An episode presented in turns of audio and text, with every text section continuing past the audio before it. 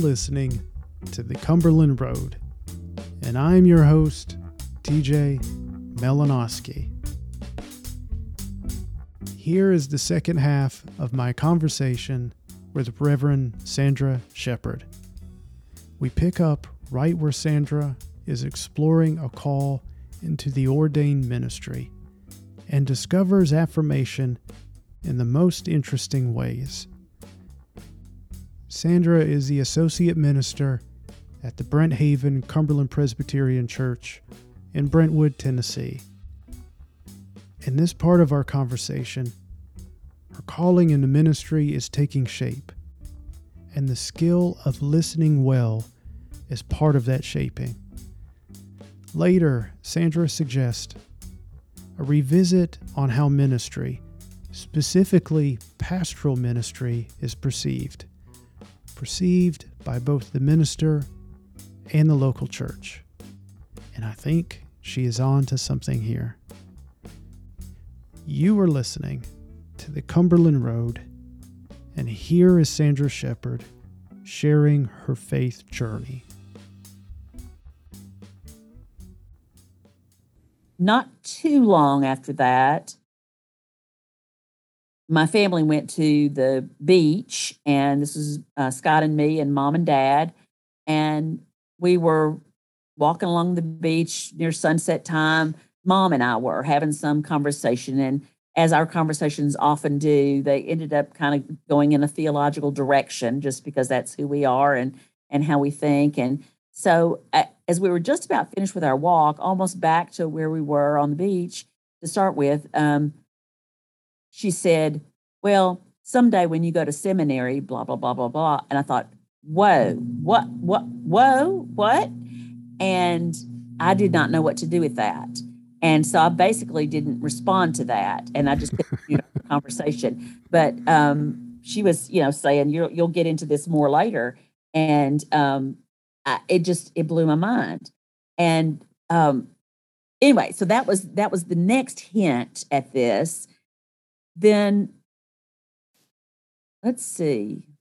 I talked to Scott and I were on a walk. Walks are good for me, apparently. Scott and I were on a walk, and we were about back to home, and I said, You'll never believe what TJ said to me the other day.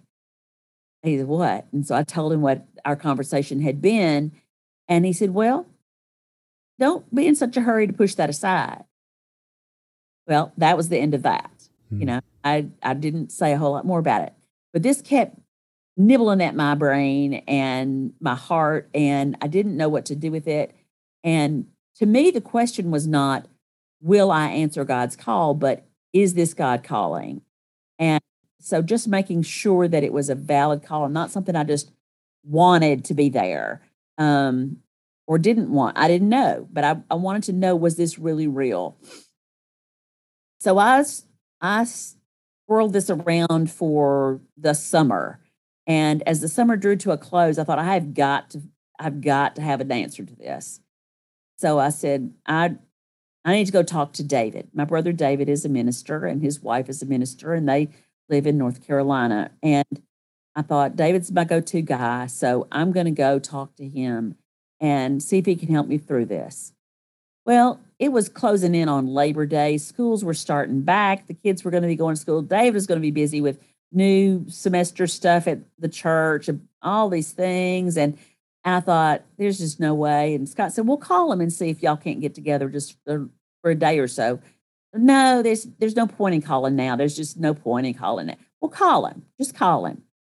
And I called and and said, you know, is there any way? I know you got stuff going on. Are you busy? And blah blah blah. But can I squeeze in a time sometime soon? Well, why don't you come over Labor Day? He says because it just so happens that we got a little bit of free time then. I thought, Dad, gummit, you know. So so we hopped in the car and went. And Scott was going to stay with the um, niece and nephew while while I talked with the parents and my brother and his wife. And um, so they went off bowling, and um, David and Catherine and I sat there. And I hadn't said to them what why I was coming. I just told them I needed to talk about something. And so, you know, we all just kind of didn't know what to do and everything. But then we sat down in the living room, and I said, I came to, and I was going to say, I came to see if you could help me figure out, to discern whether this is a real call.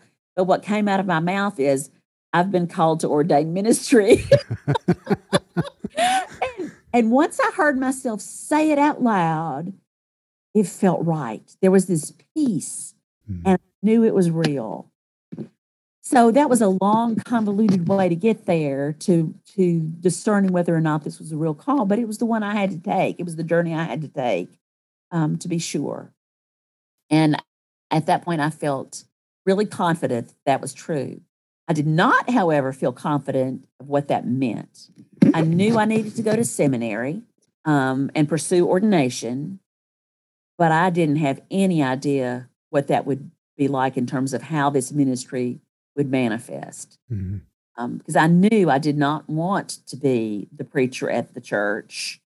Um, I, that just, I don't have any administrative skills or interests. I don't have that kind of um, inclination at all. So I didn't really know how else this might work out. But so I thought, okay, well, let, we're going to go me, find out. Let me interrupt you for a yeah. moment. I just now thought about this. I really had the easiest part then and looking back because I just shared what I saw these gifts in ministry. Mm-hmm. And then it wasn't too long after that that I moved on. Yeah. And so I didn't right. have to, uh, I didn't have to, uh, uh, be a recipient of your anger and your questions and your, why are you doing this to me kind of mm-hmm. stuff. I just, as you said earlier, just planted the seed. Mm-hmm. Quite interesting. I didn't know how all that fit together. Mm-hmm. Okay. So once I figured out that I needed to go to seminary, the next question was what to do about that. And, you know, Scott and I lived in Stevenson, Alabama, and seminary is not in Stevenson, Alabama. And I knew enough about myself to know that I needed to be in an immersion situation. I needed to be totally immersed in the life and work of doing seminary. So I needed a residential place I needed somewhere with a reformed theology. Um, and I looked and looked for the right place. I knew that Memphis was not it, primarily because of the housing situation. There was not a really ongoing, you know, housing situation. There was temporary housing, but it not not a live-in situation. Yeah, not what you were looking for. Yeah, that I was desperately looking for. I, I needed that kind of situation. So um, I needed that environment of being together with other people who were doing what I was doing, but 24 7. I needed to live in it. And because um, I know that's how I learn best. And so I ended up um, trying to make decisions and found Louisville was going to be the place to go. So, Louisville Presbyterian Seminary, I drove on the campus to check it out, pulled over and called Scott and said, This is where I'm going to live for the next three years. Mm-hmm. um, it just felt like home. So again, that affirmation that this is right, this is the place for you, this is the right thing to be doing right now. So um, I was having to learn to listen in a continuous manner, not not just okay, you're a teacher, boom, go away now, you know, um, but rather I'm I'm guiding you along the path if you will just you know open up your ears a little bit. So um, so I was learning to do that, learning to do that during that process. I found seminary to be a um, challenge, particularly at first, because art education degrees do not prepare you for deep theological study. Having gone to college in the late 70s does not prepare you for graduate school in the early 2000s. Mm-hmm. Um, the last time I had had to do, you know, deep academic papers and things like that I'd gone to the library and pulled out a little drawer and flipped through the cards to find the name of the book. And then I'd go look in the stacks and, you know, and of course, some of the people listening to this won't have a clue what I'm saying there. But um, now I learned that I could do almost everything on my computer. And um, so eh, there, let's just say there was a learning curve on how to learn mm. um, just in this new age and in this new genre of learning, in this new territory academically. And now, were you, now, so now were was, you enjoying that? Was it a struggle? Was it fun? Was it exciting? All the above. It was it was hard for me, especially at first. It was um, I didn't have any confidence in myself as a learner.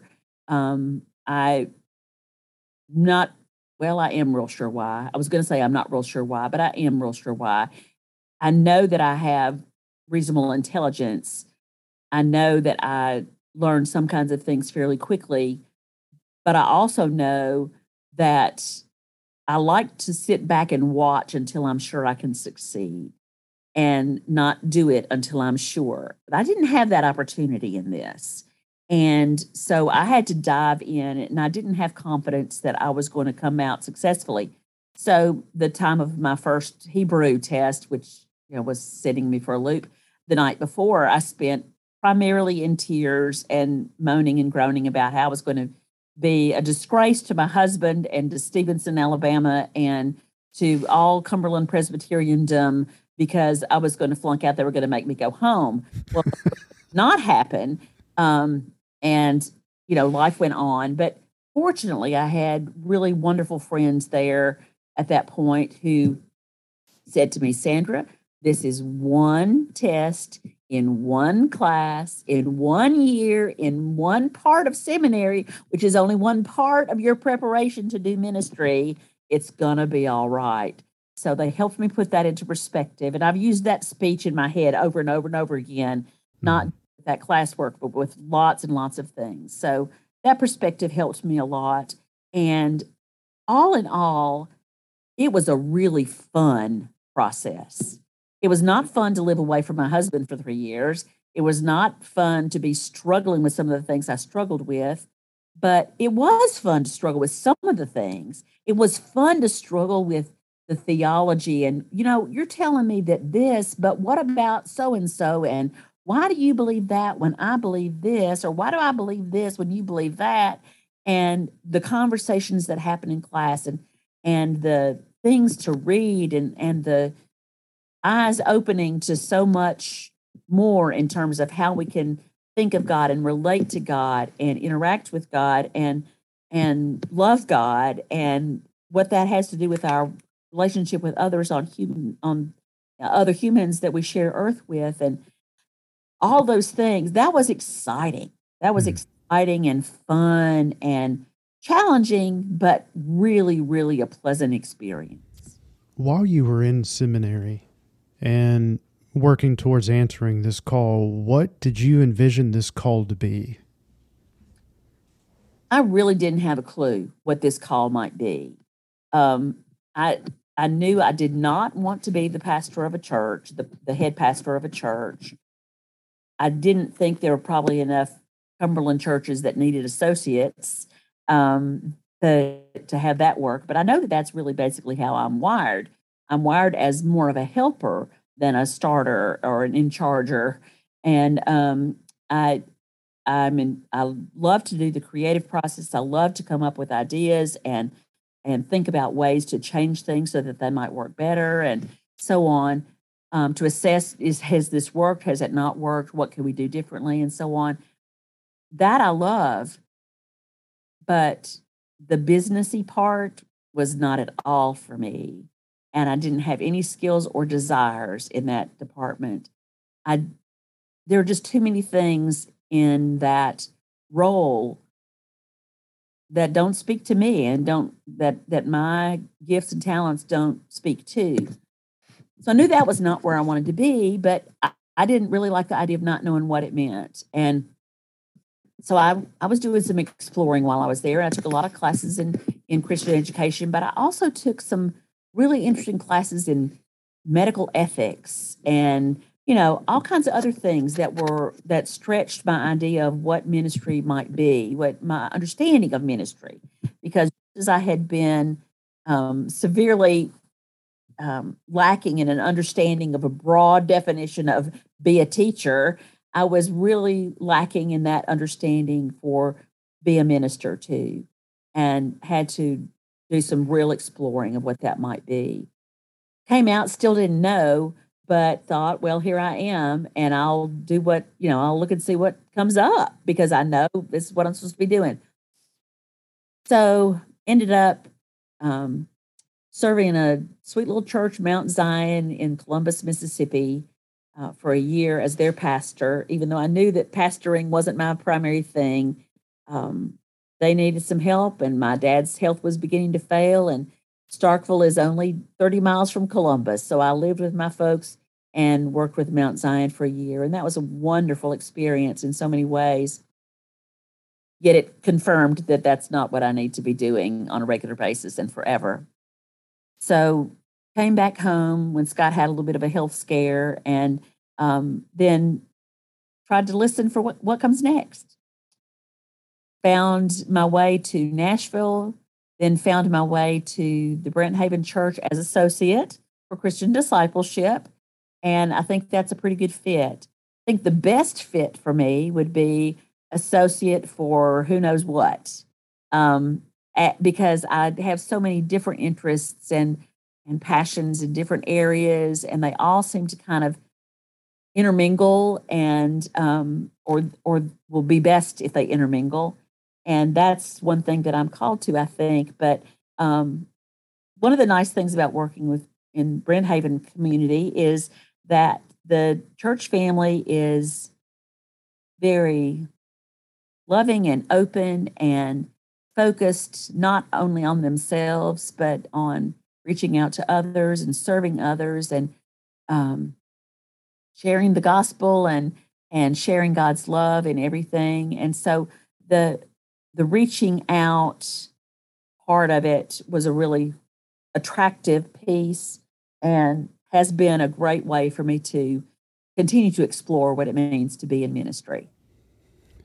Could you imagine yourself when you just finished up your school to be in the place that you are now in terms of just life, ministry, relationships, service?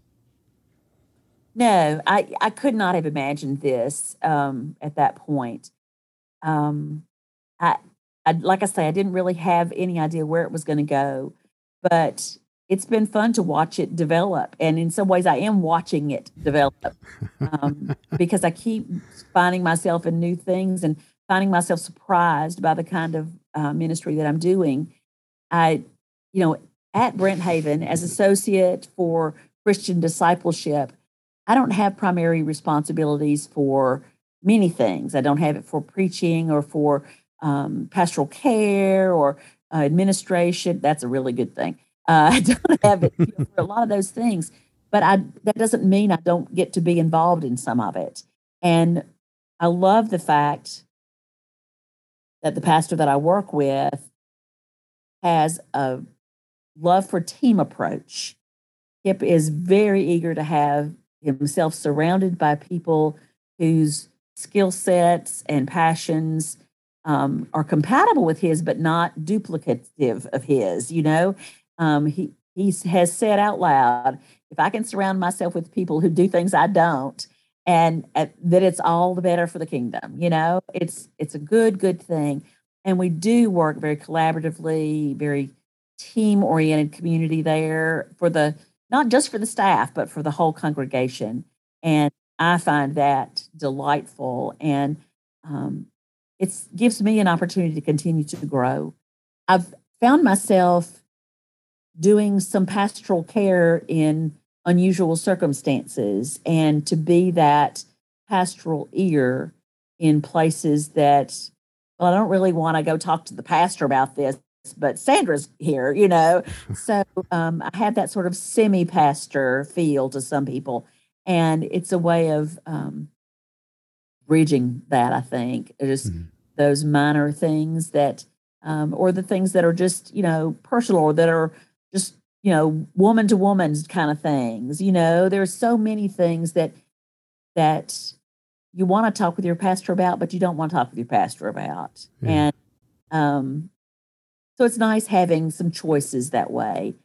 And of course, I always am quick to refer them to the right source if that's needed. But um, anyway, it's nice. It's nice being in that situation.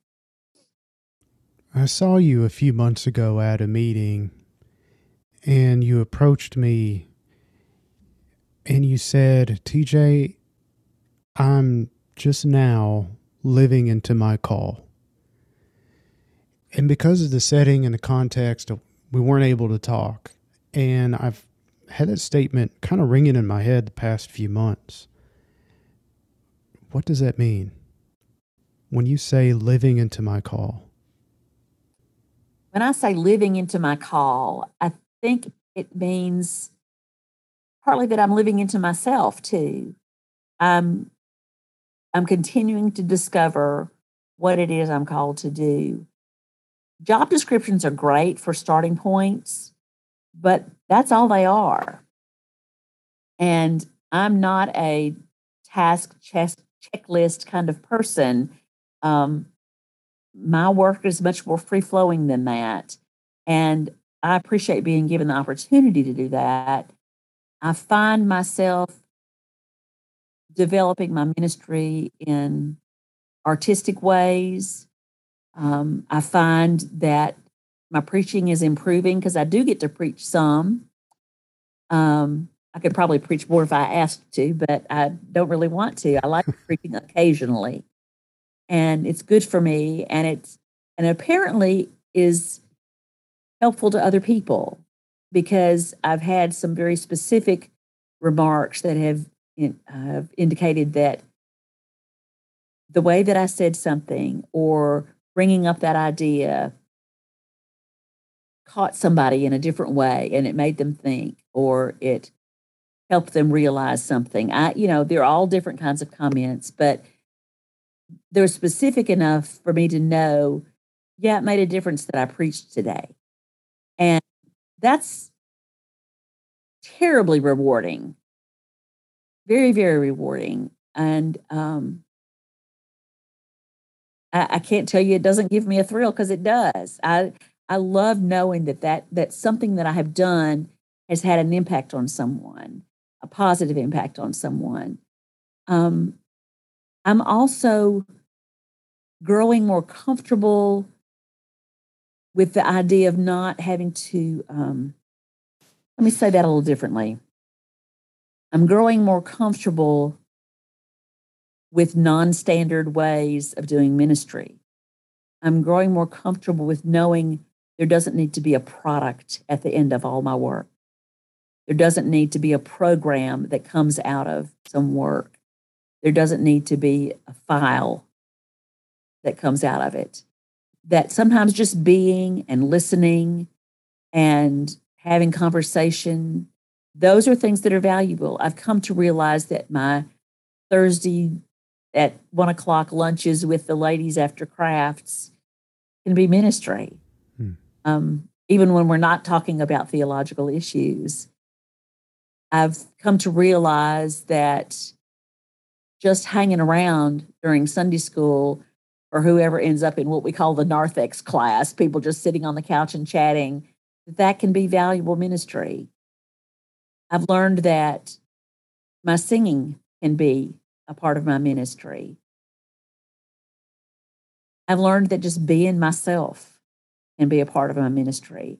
And that's the part that makes me want to go back and say, but I'm already doing it to you one more time, doing the ministry that I was called to and I was and and I still am but I'm recognizing it as ministry more too now um, I'm also growing into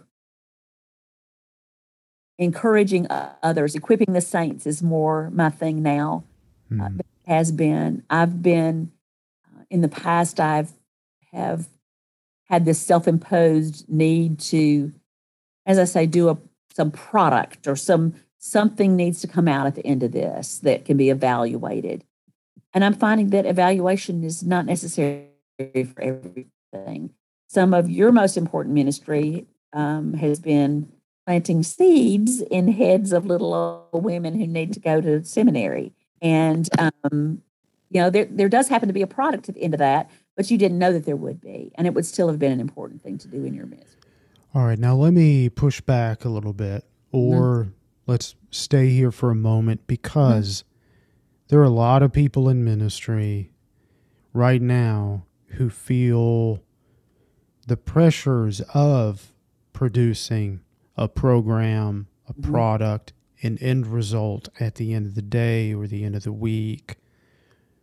What advice do you have for ministers serving out there right now who feel that pressure and may not have the ability to express and maybe relax and experiment in the ways that you have? What words of encouragement do you have for them? I'd like to encourage others in ministry to take their work very seriously, but not themselves so seriously. I think that the work that we do is incredibly important, but it doesn't it doesn't always have to be measured and evaluated. Um, I the the be still part of be still and know that I'm God. The be still part is something that we have a really hard time with sometimes. Mm-hmm. Um, All right, to push you living in God's presence is is another piece. Go ahead. To push you even more. Yes. So, how do I be still and then feed my sheep? Right. Right. I know that one of my friends from seminary showed me her contract. And instead of saying, you're going to do this for this much money or for this in housing or whatever, it was in order that you may be fully engaged in your ministry, we're going to do these things for you.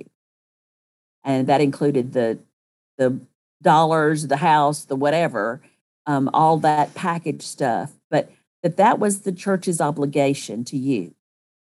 And then the, the, the person on the other end of the contract, the minister, says, "Yes, this is what I'm going to do. I'm going to I'm going to be your minister. I'm going to be your pastor, your guide, your leader, whatever." Um, the whole concept of a congregation freeing a minister to do what the minister needs to do, to do ministry, is, I think, a really good approach because a lot of ministry is not measurable. It reminds me of teachers in classrooms and standardized tests. Um, there are so many teachers who are so frustrated with standardized tests because a, they don't tell how far a child has come from the beginning of the year, but only where they are now. And it only does it in certain areas of their understanding and their education. It's almost impossible to measure on a standardized test the social growth, the emotional growth of a human being, the their citizenship in the classroom and in the world, their ability to find joy and to encourage others and all those things, you can't mark A, B, C, D on those and get an answer.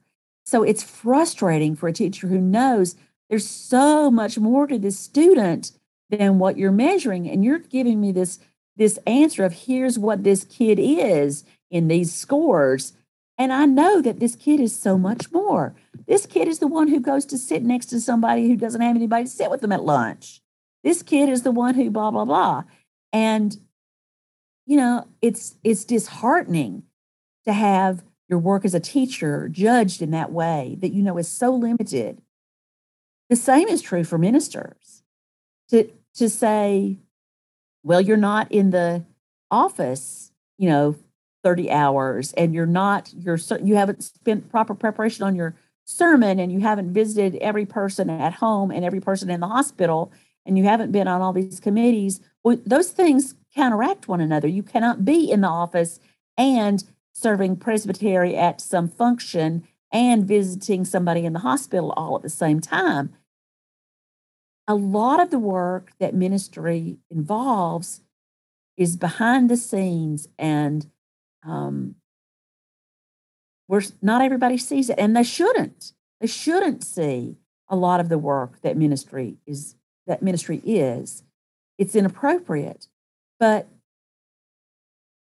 then how can they evaluate by looking at your number of hours in the office or your um, number of committees that you're on or your number of this or that or the other or if you've been elected moderator of something, or, you know, those kinds of things are measures of something, but they're not measures of the whole picture.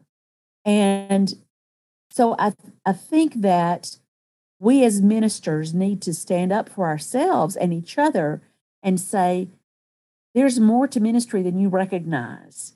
There's there's more that happens in a family than just making sure everybody's fed and clothed and housed. There's more than that, and we're not privy to all of it that that's entailed in that. And you're not with ministry, but you need to trust us that we're doing ministry here. Um, and then we need to trust ourselves. We need to trust ourselves that not everything has to be measurable because that's inappropriate. It's inappropriate for everything to be measured. Some things aren't measurable. So the perspective of a minister should change upon herself, himself, but also the local congregation in the session as well. So maybe the expectations of the congregation should be reevaluated and discerned as well in terms of of what ministry can look like and what ministry is and what's actually feasible. Yes. And turn away from to be done because because sometimes congregations don't see some needs that they have and a minister will come in and see that need and help them work through that or help to fulfill that need that they didn't even know they had. So when they had this list of things they thought would fill the 40 hours, then you know it's very unrealistic because that's not at all what you need. You you might want to take supplements, but what if you really need an antibiotic? You know, you, you need to get an evaluation and understanding of what current needs. My needs now are different than they were three years ago, and they're different than they were two years ago, and they're different than they will be next year because life changes and our society changes and the way we interact with each other at church and in the community have severely changed over the last few years. Yeah, because what I what I want is that the church to move away from the consumerism aspect that okay yes. at the end of the day you you provide us a product, yes. a means, yes. a program. And I mean, what does that say if evangelism and discipleship is about relationships? It isn't a product nor a yeah. program. Yeah. Yeah. But moving away from that aspect, both as a minister and I think as a congregation, as a denomination at the church at large, requires a new hard wiring of of who we are. It does. And if if our focus is on um, making sure that everybody has a committee to be on and that each committee produces something during the year and all of that, then that's one kind of focus. But if our focus is on helping God's reign now exist on earth, you know, that kingdom come on earth. We want we want God's kingdom to be here. And if that's going to be the case, then we may not have a program for that. You know, it may involve gardening, you know, and that might be a program, but it might be just a lot of sweat and blood. And, um, you know, I, there are a lot of things that have to happen to do ministry. Taking a look at the church, the church at large, mm-hmm. what what are some of our greatest gifts that can be offered to humanity and creation? I think that Christ Church has Christ to offer. That if we remember that that that is what we have. We have Christ as not only savior, redeemer, but teacher and friend and companion, um, an example. If we understand God in and Jesus in those ways, it's very, very helpful. And if we live in ways that people can see Jesus in us, it will be really helpful. Hmm. And when somebody says, you know, wonder why that person is that way, whether it's big, they just shot up a school full of children or they just jumped in the river to save a bunny. You know, I mean, it it says what kind of person are you? What where what's what are your core values? What's going on inside of you? And there are good people who don't understand Jesus, um, don't have, don't know that they have a relationship with Jesus. But a lot of times it's that selfless goodness that you can see in someone that makes you think, hmm, I wonder, I wonder what's going on here. And to dig a little deeper and and find Christ there. Um, there are a lot of there are a lot of Christians that go around with Jesus just leaking out of them all over the place. There's there's love, there's joy, there's help, there's um, concern for justice. You know all these things, and we need to share that. We need to share that. We need to call attention to not only Jesus as ticket to heaven or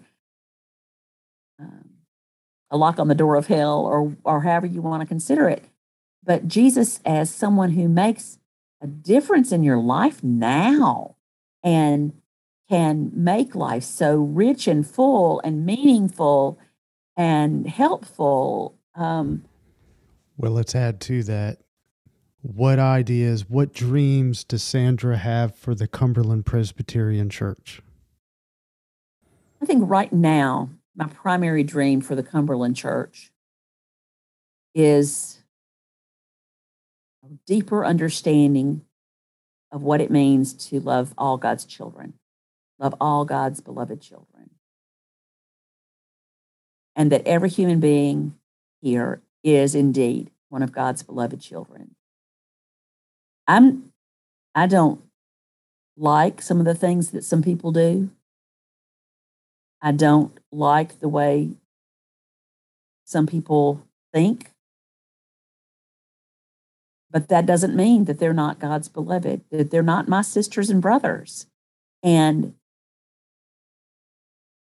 I want to really love my siblings.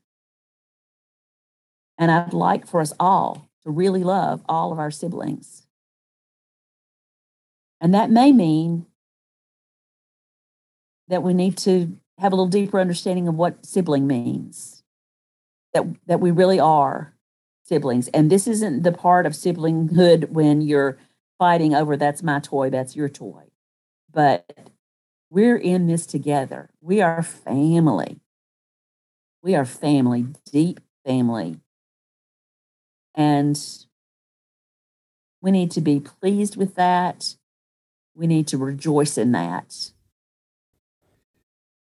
Sandra, what are you reading and what do you recommend? I love to read books about animals, like James Herriot stories. I love those. I love to read mysteries, um, psychological things, or or um, police drama kinds of things, you know, or or legal legal thrillers or whatever. I, I enjoy those, but honestly, the books that I'm most drawn to are children's literature, really good children's literature. Um, part of that, I think, is from my history as a kindergarten teacher and from my history as an art educator. But part of it is my real love for the depth of the stories, the depth of the meaning in children's literature, good children's literature, even little picture books, storybooks that you read to preschoolers and kindergartners and early elementary kids. There's so much in those. And it's so easy to see theological things in those books if you open your eyes to them. I remember when I was doing my internship with Hope Presbyterian Church, which is a uh, um, what do you call it, church with with their both CP and PCUSA. What is it? Union. Union Church. They're a union church. Hope is a union church, and I was working with them as an interim during seminary. And during that summer, we had a vacation Bible school about something about a theme was trains. I don't remember what it was, but it was about trains. And so one of my tasks was to be sure to provide some extra little books for the classroom. So when you get through with whatever project, you've got a minute, you can read this little book with your kids before you send them on to the next station. So I did that and put lots of little train books and train thing toys and stuff around in the different rooms. One of the volunteer teachers came to me one evening and said, Guess what I just learned? I said, Well, tell me, tell me what you learned. I just learned that the um, story of the little engine that could is like the Good Samaritan. And I said, Oh. said, yes, one of my second graders heard the story and said, That's like the Good Samaritan. And she said, Well, why? She said, Because the one that was the, the train car that was least expected to help was the one that helped. Ah. There's some theology, honey bunch. You know, you found something good in there. And, you know, that is, that's great. That is exciting to see. And when you can, when you find overt things like that in there, specific things like that, it, it's so great to see. But you can also find kindness and you can find meanness. And what does that do when you see meanness in a in a book? Well, you don't like that. You don't want that. And so that helps guide you. It's not just in terms of, you know, being a good person or whatever. You could see lots of other deep things that Jesus tried really hard to teach us and God has asked us to to follow through with and so on. And it's just it's really wonderful to see so much in in young children's literature. Sandra, what words do you have for a young person or young at heart who is serving in a local church and has great gifts? And you recognize those gifts and they see the gifts in themselves. How do you help them discern the next step? Or if there is a next step in sharing those gifts with as many people as possible.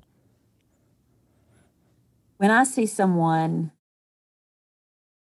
with gifts for ministry of any sort, I try to encourage that and to uh, nurture that in any way I can. But I also try to verbalize that I see those gifts and recognize that that's what they are. Um, I find myself saying to you know, kids in in elementary school age Sunday school class. You know, that was a, a very loving thing that you just did. And it showed me that you understand that God's love is to be shared and things like that. With a little bit older youth, I try to reflect for them what it is that I've seen. I try to I try to be holding up the mirror to them to let them see that that's really real in there and that it has deep value. Um, I do the same with adults. Helping them to find that next step is a challenge. But I think all I've thought of so far, all I've been able to do so far, is to say, I see this as, as real ministry that you're doing. What other kinds of ministry might interest you? Um, are there other ways that you do ministry? Things like that, and engage them in what they see. Um, and if they say, oh, that's not ministry, I try to help them reevaluate that. And if they say, oh, well, I don't do ministry, well, I try to help them reevaluate that and open up the possibility of seeing the way you live your life as the kind of ministry you're doing. That's kind of the seed seed part for me. That's where I plant seeds. Sandra, thank you so much for sharing your faith journey, for let me be a part of it. And especially the best part, say something wild and then leave. That's your style, TJ. What can I say? I've got I've got one more story I want to share, if I may. Yeah, go ahead. Go ahead. In my high school years, I remember, or maybe junior high years, one significant um, interaction I had with a pastor. Our pastor came to pick us up. It was Robert Lake, and Robert came over and picked up David and me and took us out into the country to a little old shack that you could see straight through from one side through to the other. Um, and it was sad looking. And we walked in, we had brought plywood and um, big plastic sheeting. We stapled the, the people were not home. We stapled the plastic sheeting over the broken windows hmm. so there would not be air coming straight through. We plopped the plywood over the big gaping hole in the kitchen floor that went straight through to dirt. Um, did a couple of other little things, but mostly that was what we had done. And um, and we left, and it was getting cold outside. And I said, Robert, is that is that really going to keep them warm? And he said, It's going to help. And the plastic on the windows will too. So I heard from that that our love and our service helps to keep people warm. And the tasks that we undertake are a part of that, but not all of it. That our acts of service are significant just as acts of service. And hopefully they will also have um, practical impact in some way or another. Hmm. Sandra, thank you for letting me be part of your faith journey. You just never know how we we interact with each other and you get circles back around and you end up sharing ministries and reconnecting and I thank you for telling your faith journey with me. You filled in some gaps or some of the things I forgot, but also giving me the opportunity to share it with others. It was a beautiful thing to be able to do a thing like a podcast, connect people, hear their faith journeys, be inspired, be encouraged, share our journeys with mm-hmm. others, and share our relationship with others. Well, I appreciate the opportunity, TJ. It's been nice to reconnect with you in a, in a deeper way than we often get a chance to do. And um, I hope that it, this will spark something in someone and help them see some ministry that they can do or that they are doing. Well, that's a good thing about a relationship because we've laughed, we've told jokes, we've gotten serious a little bit here and there. Um, and then having the ability of sharing it with other people I don't know. It's inspiring. It's probably one of those immeasurable things. Good stuff. Yeah. I agree. I agree. If you are enjoying Cumberland Road, please subscribe on Apple Podcast, Spotify, and Google Podcast. And now to close our conversation with words from Dr. Seuss in the story, Oh, the Places You'll Go. On and on you will hike, and I know you'll hike far, and face up to your problems, whatever they are. You'll get mixed up, of course, as you already know. You'll get mixed up with many strange birds as you go. So be sure when you step, step with care and great tact, and remember that life's a great balancing act. Just never forget to be dexterous and deft, and never mix up your right foot with your left.